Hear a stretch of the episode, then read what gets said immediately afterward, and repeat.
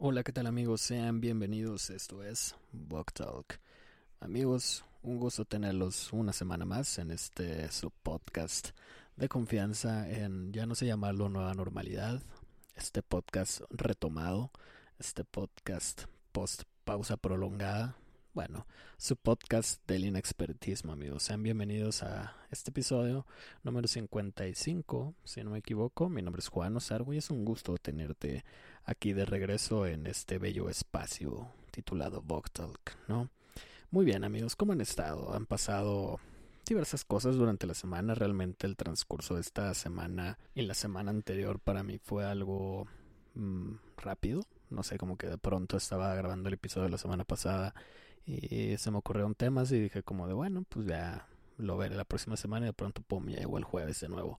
Hay veces donde uno agradece que las semanas lleguen eh, rápido y otras donde simplemente no, no llega el día. No sé si les ha pasado, supongo que sí, esto es algo creo que muy común. Esta onda de que, bueno, pues tú estás trabajando, estás estudiando, estás simplemente esperando y a veces las cosas suceden de manera repentina y a veces no terminan de suceder. No creo que es más desesperante cuando lo único que podemos hacer es esperar. No sé cómo lo vean ustedes. A veces lo, lo peor no es tanto cuando cuando tenemos una meta o cuando tenemos una fecha para esperar, ¿no? Sino a veces lo agónico que se vuelve esa espera lo desesperante. Eso es un poco extraño utilizar la palabra desesperante cuando queremos esperar algo, ¿no? Pero sí, esta angustia, esta ansiedad de esperar alguna fecha, algún momento, algún día, incluso que simplemente transcurran las horas, ¿no? A veces un minuto puede, puede durar demasiado, a veces cinco minutos pueden ser nada, a veces tres días pueden ser nada, a veces dos horas pueden ser demasiado tiempo, ¿no? Como diría la pregunta de los sociólogos por excelencia, depende del contexto, ¿no? En fin, eh, yo he deseado, he anhelado durante los últimos meses que llegue el mes de junio. Y ustedes preguntarán, ¿por qué, Juan? ¿Por qué rayos esperas el mes de junio, no? Bueno, amigos, he estado eh, trabajando mucho, he estado estudiando mucho, he estado haciendo demasiadas cosas. Y pues bueno, muchos de esos proyectos, muchas de esas cosas van a culminar o van a dar este una pequeña pausa en el mes de junio, justo a la mitad del año. Y creo que llegar a la mitad de un año, uno de pronto no sé si les pasa a ustedes que ya llegas a junio o sobre todo a julio, que es decir, ah, verga, el año ya va muy adelantado, ¿no? ¿En qué momento pasó todo esto? Eh, me pasó, bueno, me pasa todos los años. Eh, chiste de mexicanos, este, llega julio regalado estas, esta temporada de ofertas en el mes de julio y yo siento que ya avanzó el año, ¿saben? Como que no siento que el año realmente haya avanzado, sino es hasta que llega el julio regalado. No sé si, no sé. Esto es noción mía, simplemente llega julio y básicamente pues el, inicio de la segunda mitad del año y como que normalmente esa segunda mitad se me suele ir muy rápido. Es extraño, la primera mitad siempre se me hace muy larga, muy pesada, como que a lo mejor es porque mentalmente vuelves a empezar, eh, puedes concretar, haces una planeación, tienes metas, yo qué sé, y a lo mejor en el segundo semestre del año, pues ya vas este, encarrerado, ya vas por inercia, ¿no? Y las cosas empiezan a suceder y ya, no sé. Pero siento, mm, no sé, estoy diciendo, no sé si les ha pasado, lo estoy diciendo mucho, pero bueno, no, no está mal empleado. No sé si les ha pasado, amigos, que mm, a veces simplemente se sienten con la necesidad o sienten que van a entrar en alguna clase de época de cambio, que se vienen momentos muy críticos, que se vienen momentos donde saben que se avecinan nuevos territorios o nuevas situaciones o simplemente un nuevo sentimiento aflora en ustedes y que lo sienten como algo a pasar, no necesariamente algo malo, tampoco necesariamente algo bueno, simplemente en mi mente está transcurriendo la idea de que algo diferente va a pasar. No sé, algo diferente va a pasar, las cosas van a cambiar y siento que va a ser una clase de comienzo para una nueva etapa. Entonces, quería hablar de eso, no necesariamente de mí, no necesariamente de cómo yo me siento o de cómo eh, tengo esta o, por qué razones siento que las cosas van a cambiar, porque es muy probable, ¿no? Las cosas no son estáticas, las personas no son estáticas, las situaciones tampoco. el ambiente va cambiando, claro que sí. Eh, pero no va para, para esta ley del universo de que todos estamos en constante movimiento o en constante cambio. Hay cosas muy puntuales que sé que me llevarán a nuevos escenarios o a nuevas metas o nuevos proyectos por el simple hecho de que están terminando otras o de que incluso justo ahora estoy trabajando en las cosas que se me vienen para segunda mitad del año. Segunda mitad del año que pinta para este final pandémico.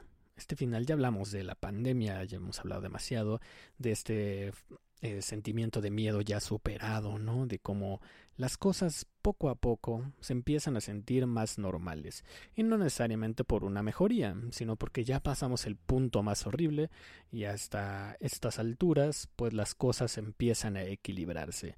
Y poco a poco están empezando a volver las cosas, ¿no? Y muchos tienen la idea o tenemos eh, de alguna manera de que las cosas poco a poco van a empezar a volver a ser normales. Sobre todo, con esta onda de las vacunas, la vacunación va avanzando en los países principales, lo cual significa más vacunas para el resto de países o multitudes menos favorecidas, ¿no? Simplemente vi que el día de ayer fue el día de aplicación de vacunas récord y día con día he visto como cargamentos y cargamentos y cargamentos de vacunas llegan y son aplicadas cada vez a más personas. ¿Esto me alegra? Claro que sí. Claro que sí, esto es una buena noticia, sí, un poco tarde, sí. ¿Por qué ahora parece que las cosas iban funcionando? Bueno, pues es muy lógico, ¿no amigos? Los países más grandes ya acapararon sus primeras vacunas. Estados Unidos incluso ya está aplicando vacunas a diestra y siniestra a cualquier persona que se pare en su territorio, cualquier persona que entre. No hay mayor requisito. Y hay vacunas de una sola dosis en las principales ciudades, etcétera, ¿no? Mucha gente de nuestro país también ha hecho el viaje para aplicarse y no hay ningún problema. Al inicio hubo un debate acerca de qué tan correcto o incorrecto esta, era esto del turismo de vacunas, que si marcaba la brecha, que si era claramente diferenciador, que era un claro aspecto del clasismo que existe, de las diferencias, de que mientras doctores o médicos todavía no pueden vacunarse, hay personas que no tienen nada que ver que ya están vacunadas. Bueno, al, inicio, claro, claro que da coraje, claro que da coraje que haya personas que tienen acceso a esto, que no son de primera línea, que mm, de alguna forma es, acaparan vacunas, incluso, bueno, esto eh, en el primer momento cuando Estados Unidos empezó a aplicar vacunas, ¿no? Hasta incluso hubo multas. Pero hoy día mm, creo que ya ni a ellos les interesa porque está esto de que no pueden vender o revender o donar sus vacunas y no solamente se pueden quedar en su territorio. No entiendo muy bien la lógica de esto. Supongo que es este algo que el capitalismo nos regala. Pero en fin, ahora es como ya vengan, porque básicamente necesitamos vacunar y vacunar y vacunar y vacunar. Y si tenemos vacunas, pues entre más gente vacunada mejor. Y ahí es a donde quiero llegar. Si ustedes conocen a personas que tienen la posibilidad de irse a vacunar, pues qué mejor. Eh, así aceleramos el proceso de vacunación a las personas pues menos favorecidas o sin la posibilidad de, pues de viajar a vacunarse, ¿no? Que son las personas que más eh, han hemos sufrido la, la pandemia, ¿no? A distintos niveles. Es extraño, pero ya me he desviado un poco del tema. ¿No? Se vienen las vacunas, se viene la aplicación, se habla de clases presenciales, se habla de retomar espectáculos en vivo, ya hay ah, conciertos que se están reagendando, incluso en la Ciudad de México ya están permitidos los partidos en los estadios de fútbol, bueno, con público, claro, no que estuvieran prohibidos los partidos en sí, saben a lo que me refiero, ¿no? Las cosas empiezan a moverse, el semáforo está en amarillo. Eh, a pesar de que sigue habiendo muchos casos, es decir, la cantidad de casos no ha eh, disminuido de manera mm, estrepitosa, es decir, sigue habiendo otros 2.000 o 3.000 casos diarios. Sin embargo, la hospitalización pues ya ha bajado a gran nivel, ¿no? De últimas semanas para acá como que he vuelto a escuchar un poco de eh, personas de la de mi localidad enfermas, gente que fallece, porque la gente sigue muriendo. el, el peor momento ya pasó, pero la gente sigue muriendo, entonces habrá que seguir teniendo cuidado, porque, insisto amigos, la pandemia termina cada fin de semana y parece que en mi Instagram nadie conoce lo que es una pandemia, pero bueno, eh, aquí ya nadie es completamente santo ni libre de pecado, pero pues hay niveles de pecados, ¿no? En fin, eh, me he desviado mucho del tema, no quería volver a hablar de la pandemia. Estaba hablando de las épocas de cambio. Creo que ya había hablado en alguna otra ocasión de cuándo sentimos necesario hacer los cambios, cuándo necesitamos hacerlos, en cuándo es correcto, cuándo no, algo así creo que en algún episodio llegamos a mencionar. Pero en esta ocasión, que me siento diferente, muy probablemente a la persona que dijo esas palabras, puedo decir que uno se puede anticipar a los cambios, sin embargo los cambios suceden todo el tiempo. Eh, presiento que se avecinan cosas. Esto no quiere decir que vayan a ser las cosas que yo espero. Las cosas que me imagino pueden ser tanto buenas como malas. Y simplemente también con el tiempo he aprendido que a veces los caminos que en un momento sentimos como malos, como innecesarios, hasta como baches, después nos llevan a momentos clave. No saben cuántas veces he pensado, rayos, si no me hubiera equivocado de esta y esta y esta forma, no estaría aquí. Y ojo, no les estoy diciendo como sí, cáguenla, ¿no? sí, cáguenla. Y hoy de todos los errores se aprende, o romantizando, en, exaltando, el diciendo que los errores no son errores sino aprendizajes. Claro que no, los errores existen. La gente se equivoca. Hay veces donde estos errores finalmente, por una cadena de eventos, te llevan a un mejor escenario, un escenario que probablemente no hubieras pisado de no ser por esos patches o por esas buenas o malas decisiones en su momento. Me he visto muchas veces puesto de que, wow, eh, derivado de todo esto, hoy día me encontré con cosas muy buenas. ¿Eso quiere decir que esto está mejor de lo que hubiera sido? Probablemente no. Hay mejores escenarios. Hay cosas que si nos la pusieran en un imaginario seguramente estarían mucho mejores.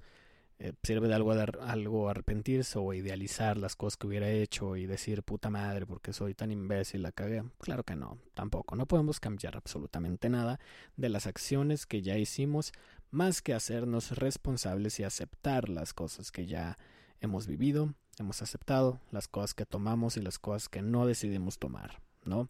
Hay que entender también que hay prioridades en nuestras vidas. A veces este pueden ser no muy buenas. A veces priorizamos amistades, a veces priorizamos relaciones, a veces priorizamos un trabajo, a veces priorizamos un proyecto sobre otro y a lo mejor elegimos mal. Claro que sí. Pero recuerda, tú escogiste todo esto. ¿Te estoy diciendo que es tu culpa? Sí y no. ¿Pero lo estoy diciendo para que te sientas mal? Claro que no. Son decisiones que tú tomas y tienes que ser conscientes de las cosas que tú decides.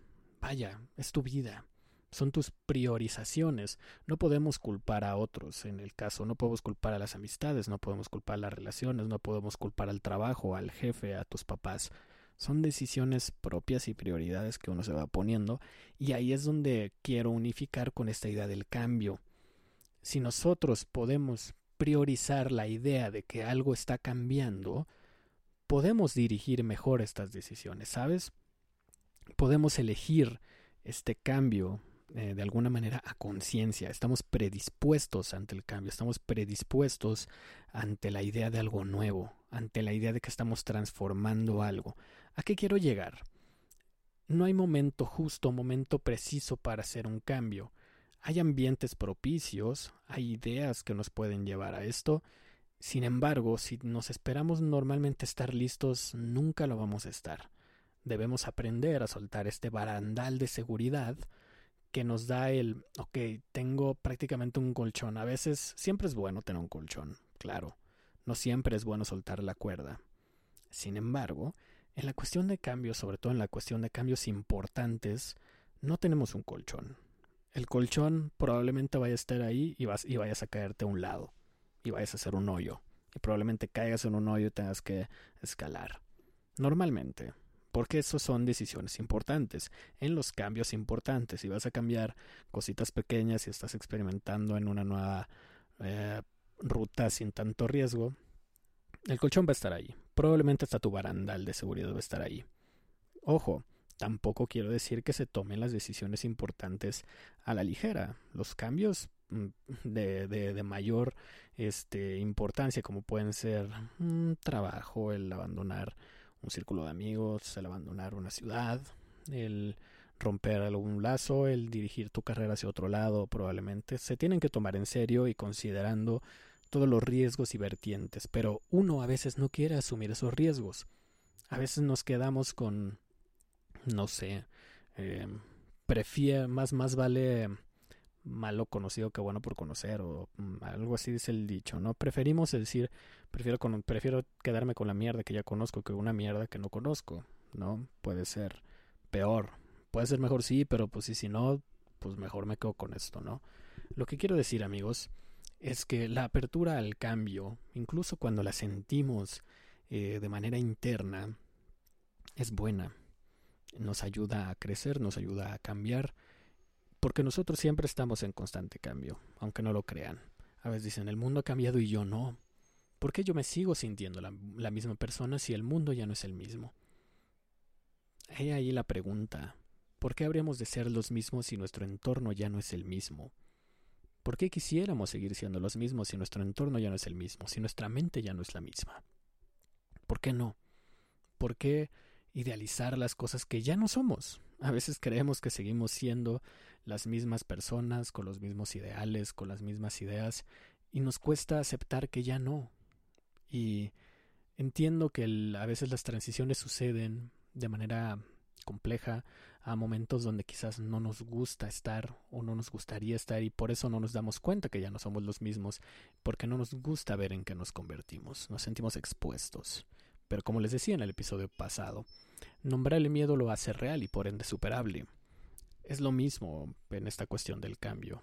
Nos da miedo el cambio, nos da miedo aceptar que ya no somos eso que en algún momento consideramos que era mejor.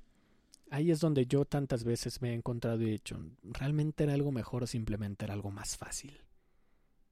Es aquello que no queremos dejar algo mejor o simplemente es algo más fácil. El otro día, platicando con uno de mis mejores amigos, en platicábamos acerca de aquellos tiempos de, adolescencia, nos conocemos ya de hace más de 10 años, y de cómo salíamos y no nos preocupaban muchas cosas, y lo resumimos en una frase, cuando todo era más simple, ¿no? Cuando a veces tus preocupaciones no eran tantas, tus temores, tus, eh, no sé, fobias, sentimientos, eran más sencillos. Cuando eres un adolescente las cosas son más sencillas. Esto dicho desde alguien que ya no es un adolescente, ¿no? El, adolescente cree que la, que la pasa mal y la pasa mal en muchos sentidos, pero no tiene ni idea de las cosas que se le vienen, ¿no? Tú que estás escuchando esto y que ya no eres uno, probablemente estés asintiendo con la cabeza diciendo sí, que equivocado estaba yo. Pero también me llama la atención esta idea de cómo muchos tenemos este este miedo, uno al, a la vida adulta, al crecimiento, y compartimos y decimos esta frase de wow, la peor idea que tuve fue la de crecer, ¿no? Porque no fui niño toda la vida. Eso, amigos, entiendo que es un problema más de inseguridades hacia nuestra estabilidad emocional, financiera y de todo tipo. Vaya, de el temor a los conflictos, el temor al conflicto, el temor al enfrentamiento de la realidad en una realidad muy dispar, ¿no? una realidad muy dispareja. En el caso de nuestro país, pues los problemas son muy serios y nos asusta no la idea de crecer, porque ser envejecer no es lo mismo que crecer. Muchos envejecen y mueren siendo niños gigantes o adolescentes gigantes, ¿no? Y esto no tiene nada que ver con cómo te vistes, con las cosas que te gustan, con los sueños que tengas, con las aspiraciones imaginarias, no, o con ser soñador. Claro que no. Esto no tiene que ver con esto, sino en nuestro aspecto emocional, en nuestro manejo de las emociones, en nuestra resolución de conflicto, en qué tan capaces somos, no, no digamos en el sentido del, del trabajo, yo qué sé, o en eficiencia pensada en un pensamiento industrial. No, no, no, no. Esto en la manera en que nos desenvolvemos en nuestra vida, en la manera, en la manera en que enfrentamos y sobre todo en la manera en que resolvemos, en la manera en que somos críticos con las cosas que hacemos y hay gente que simplemente no aprende a crecer. Y muchas veces confundimos eh, la idea de dejar de ser niño, con dejar de hacer todas las cosas que nos gustan, con dejar de soñar, con dejar este de imaginarnos que podemos realizar muchas cosas, porque siendo adulto ya no puedes soñar? Es pregunta. ¿Por qué un adulto ya no podría soñar? ¿Por qué un adulto no podría tener nuevas aspiraciones? ¿Saben por qué nos da tanto gusto cuando vemos que, por ejemplo, señores de la tercera edad o señoras tienen éxito en algo nuevo y tienen éxito a sus 60, 70 años en algo que aparentemente les parecería ser ajeno? ¿Por qué nos da tanto gusto? Porque en el fondo, o no muy en el fondo, sabemos que muy probablemente esa persona vivió muchos años deseando ser otra cosa.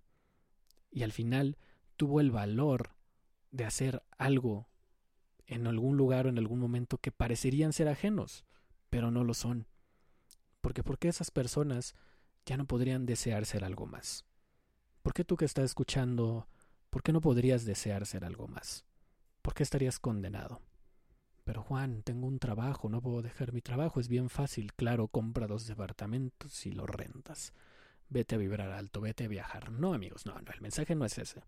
El mensaje no es decir, sí, vota tu trabajo. El mensaje no es decir, sí, abandona todo, abandona la escuela, abandona todo aquello que es seguro. No.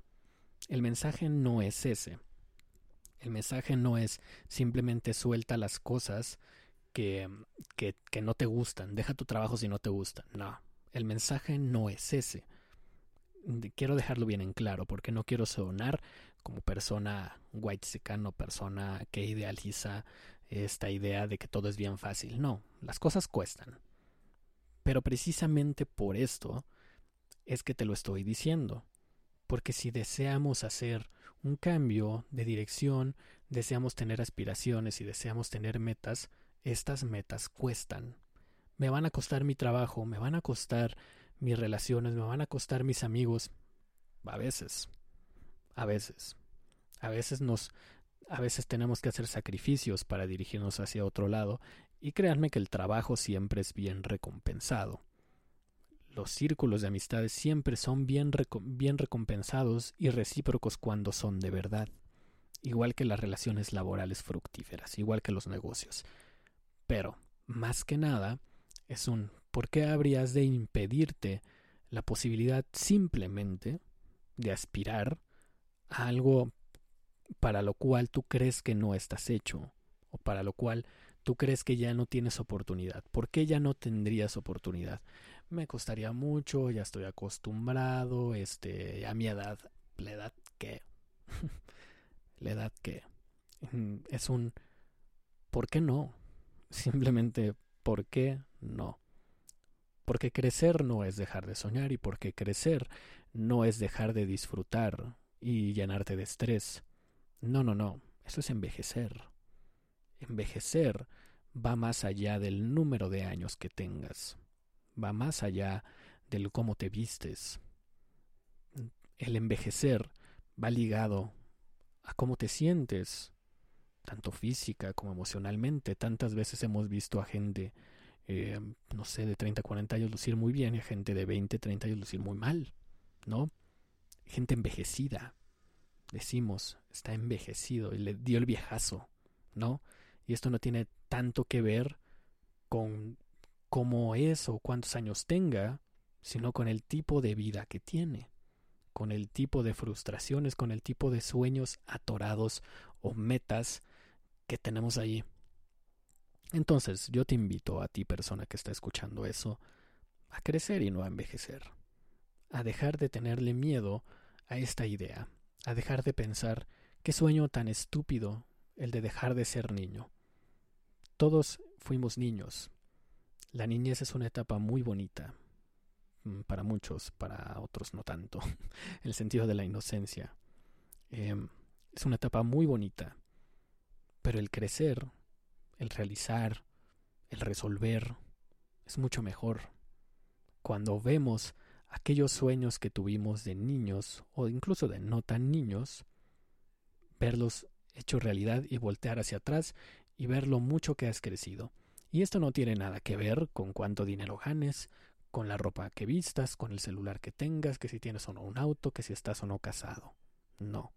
Tiene que ver con cómo te sientes contigo mismo, con despertar y decir, hoy voy a hacer esto, puedo hacerlo, y el día de mañana también lo voy a hacer.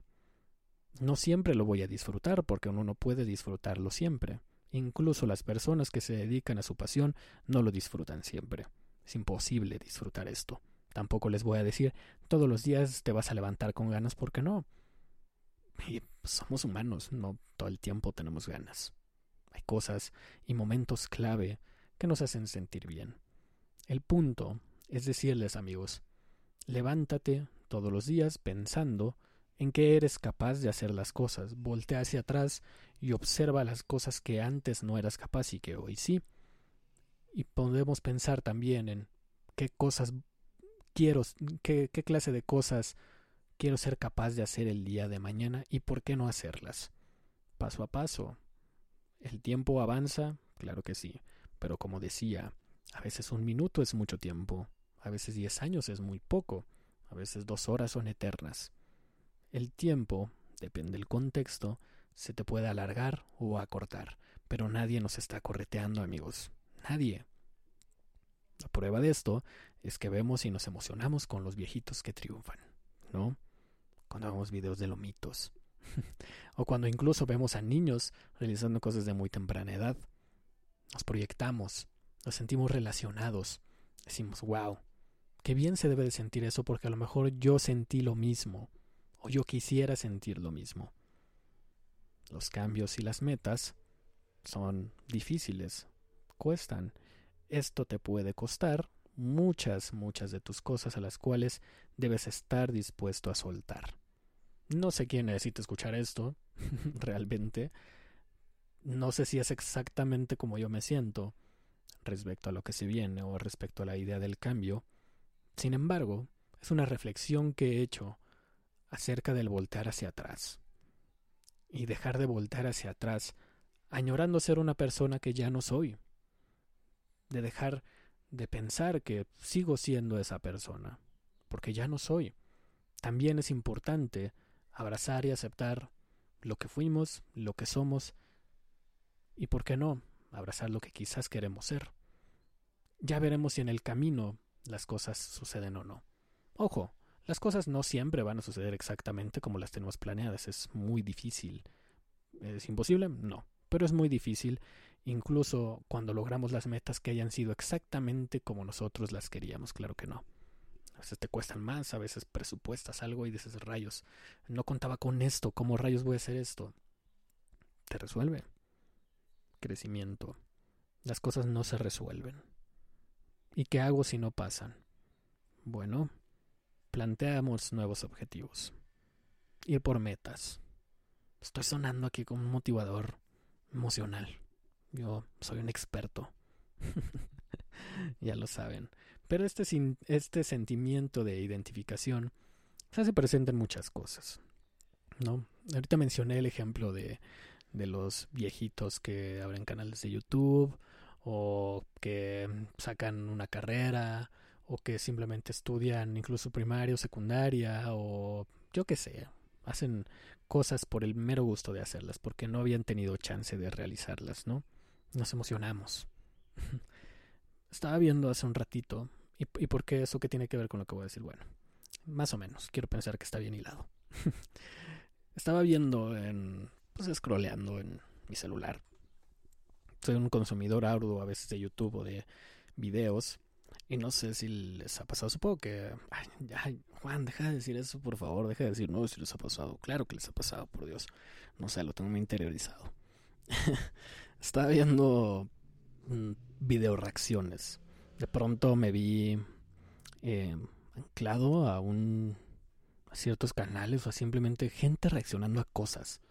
Ya saben, hay hoy en día en el mundo de los creadores de contenido son muy comunes estos canales de video reacciones, reaccionando a tal, incluso gente reaccionando a gente reaccionando.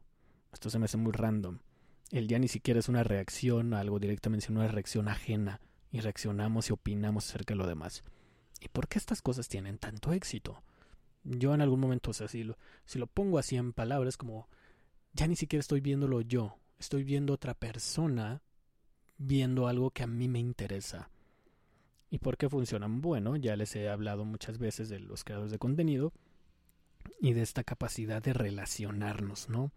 De que vemos a una persona en la pantalla con mucho éxito, con mucha atención, y nos gusta escuchar las cosas que dicen porque nos parece interesante, porque a lo mejor congenia con lo que nosotros pensamos, porque difícilmente hay gente, bueno, sí, olvídenlo, es decir, difícilmente hay personas que ven reacciones a algo, este, cuya opinión difiera de la suya, pero a veces sí.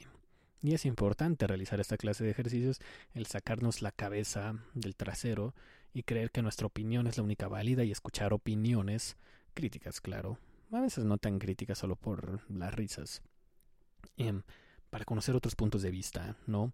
Pero normalmente, o normalmente lo hacemos, pues claro, de temas que nos interesen, ya sean videojuegos, este, deportes, música, ¿no? Las videoreacciones de música veo que tienen mucho éxito, sobre todo de música latina, cuando son este reacciones de gente de Europa, ¿no? De gente completamente ajena. Porque claro, nos gusta pensar, mm, ¿qué pensará este sujeto random de Inglaterra sobre una banda en español? ¿Qué dirán? ¿Les gustará? ¿No les gustará? Y realmente yo he visto varios videos de personas reaccionando a bandas que me gustan simplemente para ver si les gusta un poco algo de lo que me gusta a mí.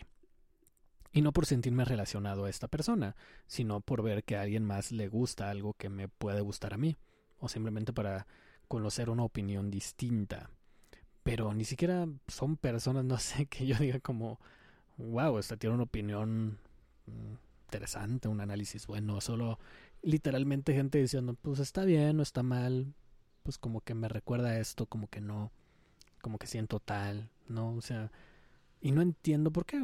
O sea, al momento dije como, ¿por qué estoy, no quiero decir perdiendo mi tiempo, pero a la vez sí. ¿Por qué rayos estoy centrando mi energía en ver qué opina otra persona sobre algo que me gusta a mí, sobre algo que ya sé que me gusta y ya sé que no me va a dejar de gustar. ¿Cuál es la importancia de esto? ¿Qué me aporta?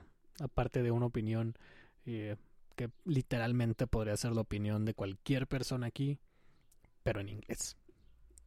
O hablando como español. No lo sé. Eh, insisto, no quiero satanizar o decir las videoreacciones no sirven para nada. Hay gente que es muy graciosa, hay gente que es que sabe comentar, hay gente que sabe platicar muy bien, que es amena escuchar su voz, como probablemente tú que estás escuchando este bello podcast. El simple hecho de los podcasts, por ejemplo, ¿no? Eh, durante el último año, durante los últimos dos años, hemos tenido los auges de los podcasts. Y de pronto eh, los podcasts son algo cool, son algo muy conocido, es un tipo de contenido amigable, es un tipo de contenido popular. Dejó de ser ese contenido que nadie pelaba y se crearon muchos podcasts. Insisto, yo me, yo me inventé en, antes de la pandemia y yo tenía la idea del podcast. Antes lo llevé a cabo, tal vez entrada o empezada la moda del podcast, quizás. Pero bueno, no, no me siento como subiéndome al tren de hacer podcast porque todo el mundo tiene uno, porque a mí ya se me había ocurrido antes de que fuera cool. Soy mamador, no es cierto, amigos. Pero de pronto hasta el sistema podcast se hizo muy cansado. De hecho, creo que ya pasó como la fiebre del podcast. Creo que ya quienes tienen un podcast y lo llevaron bien, pues, pues ahí van. Yo siento que muchos podcasts van a desaparecer en, entre este. De aquí a un año, muchos podcasts van a desaparecer. Estoy casi seguro de eso. Incluso muchos de los podcasts que empezaron en pandemia, que yo vi que salieron, hoy día ya no existen. Ya no existen porque simplemente Em, era una forma, yo creo, de pues sobrellevar la pandemia o el aislamiento. Se empezó a consumir mucho más, pero a la, a la vez empezó a ser un filtro gigante. Y creo que fue una fiebre, a mi parecer, no sé. Hay podcasts que ya están súper bien posicionados y el podcast ahora es un mercado mucho más amplio, ya no le es ajeno a nadie, ya es muy común que la gente escuche podcast o que tengan un podcast preferido o varios podcasts preferidos. Em, pero yo siento que la fiebre ya, ya pasó y que quienes se quedaron, pues se quedaron y quien no, pues ya se bajaron del tren. Si tú empezaste un podcast y ya no lo seguiste, bueno, pues ves, ahí está la prueba. Eh, yo te invito a continuar con el podcast. A mí me gusta mucho hacer mi podcast. No crean que yo fui uno de esos que se bajó. Claro que no. Yo voy a llegar hasta el episodio 100 y ya veremos. Pero Inclusive esto, este, esta clase de ejercicios del podcast y de cómo nos podemos hacer mucho o poco conocidos es simplemente tener a un grupo de personas escuchando tu opinión. No ves un rostro, no te imaginas del todo, incluso la voz puede ser distinta, pero estamos escuchando las pláticas de otra persona. Y eso fue lo que malversó mucho, el, mucho los podcasts, ¿no? El que de pronto empezaron a existir podcasts de gente hablando, pues, de lo que sea. Eso, eso suena a tu podcast, sí, sí, sí, sí, sí. Pero digamos que mi podcast puede tener una estructura y el hecho de que sea yo solo le da un, pues, un giro distinto. Normalmente los podcasts actuales son de dos o tres o hasta cuatro personas y se vuelven pláticas muy difusas. A mí no me gustan los podcasts de más de tres personas y tres personas se me hacen demasiado. Me gustan los podcasts de entrevistas o que son uno a uno, pláticas de dos personas o, tres, no sé, hablando de cosas en específico. Esto normalmente se ya con invitados. Hay pocos podcasts que son como pues, de una persona hablando sola, no sé. Tampoco que yo sea un experto en podcast, no, o sea, por algo es el podcast del inexpertismo. Pero mm, regresando al tema, nos relacionamos con las opiniones, nos relacionamos con aquellos pensamientos, nos gusta escuchar la voz, nos gusta escuchar las historias a veces, cuando a veces son anécdotas de algunas personas nada más, porque sabemos que nosotros podríamos ser esa persona. Quizás no la persona detrás del micrófono, hablando en el micrófono, pero sí una persona que puede escuchar esa historia y se puede visualizar, ¿no? No lo sé. Eso me pasa a mí con aquellos contenidos que suelo consumir y que, no sé, es que me llamó mucho la atención esta idea de la video reacción.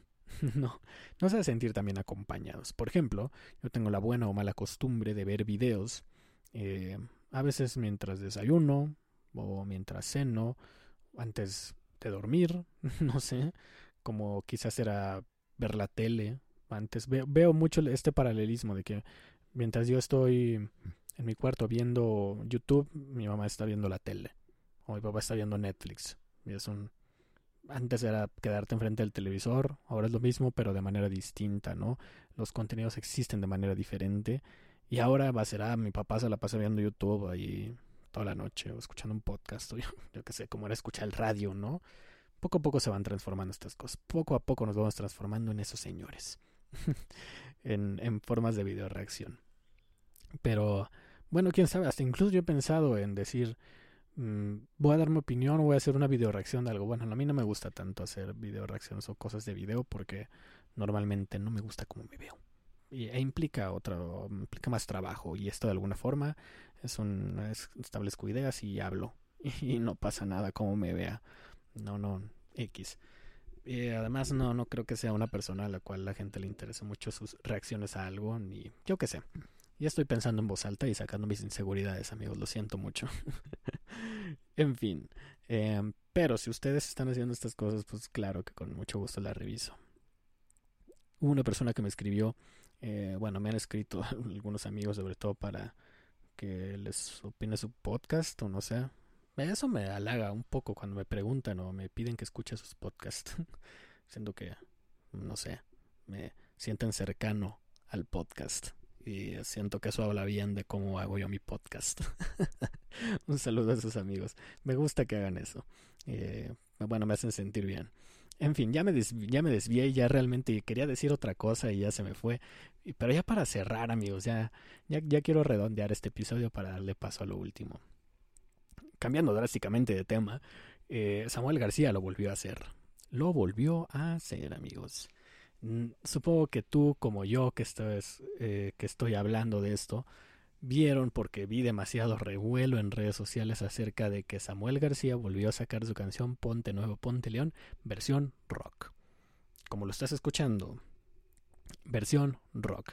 Probablemente tú ya sepas de qué estoy hablando, involucrando músicos de Monterrey. Entre ellos el vato de Plastilina Mosh, que ya nadie le importa.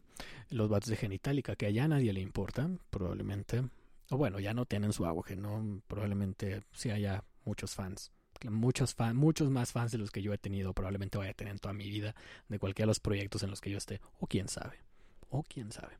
Pero bueno, ya no están en un auge, ¿no? eh, me llamó la atención y lo que sí me sacó de onda fue, fue la presencia de Pato Machete. Pato Machete, este señor del o ex integrante de Control Machete, dúo banda de hip hop de los años 90, muy importante, muy importante en México, ¿no?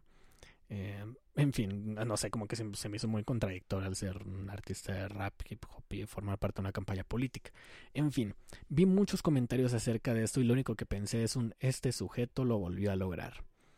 Este sujeto está haciendo una vez más que hablen de él, eh, en medio de muchas polémicas que hubo de una tiradera de basuras este, entre candidatos a, cerca de una semana para las elecciones en, todo el país. Eh, es importante, amigos. Vayan a votar y participen muy bien. ¿Cuántos son mierdas? Sí, pero infórmense, chavos. Infórmense.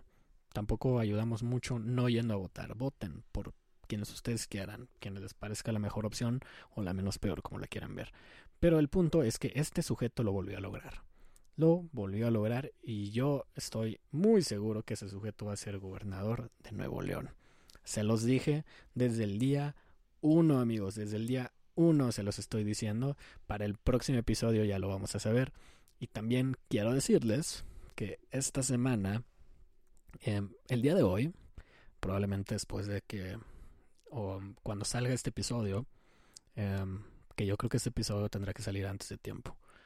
Em, pero para esta noche que estés escuchando este episodio, o la mañana del viernes que estés escuchando este episodio, cuando estés escuchando este episodio, yo que sé, este, se estará jugando, o ya se habrá jugado, el partido de ida de la final que involucra al equipo del Cruz Azul.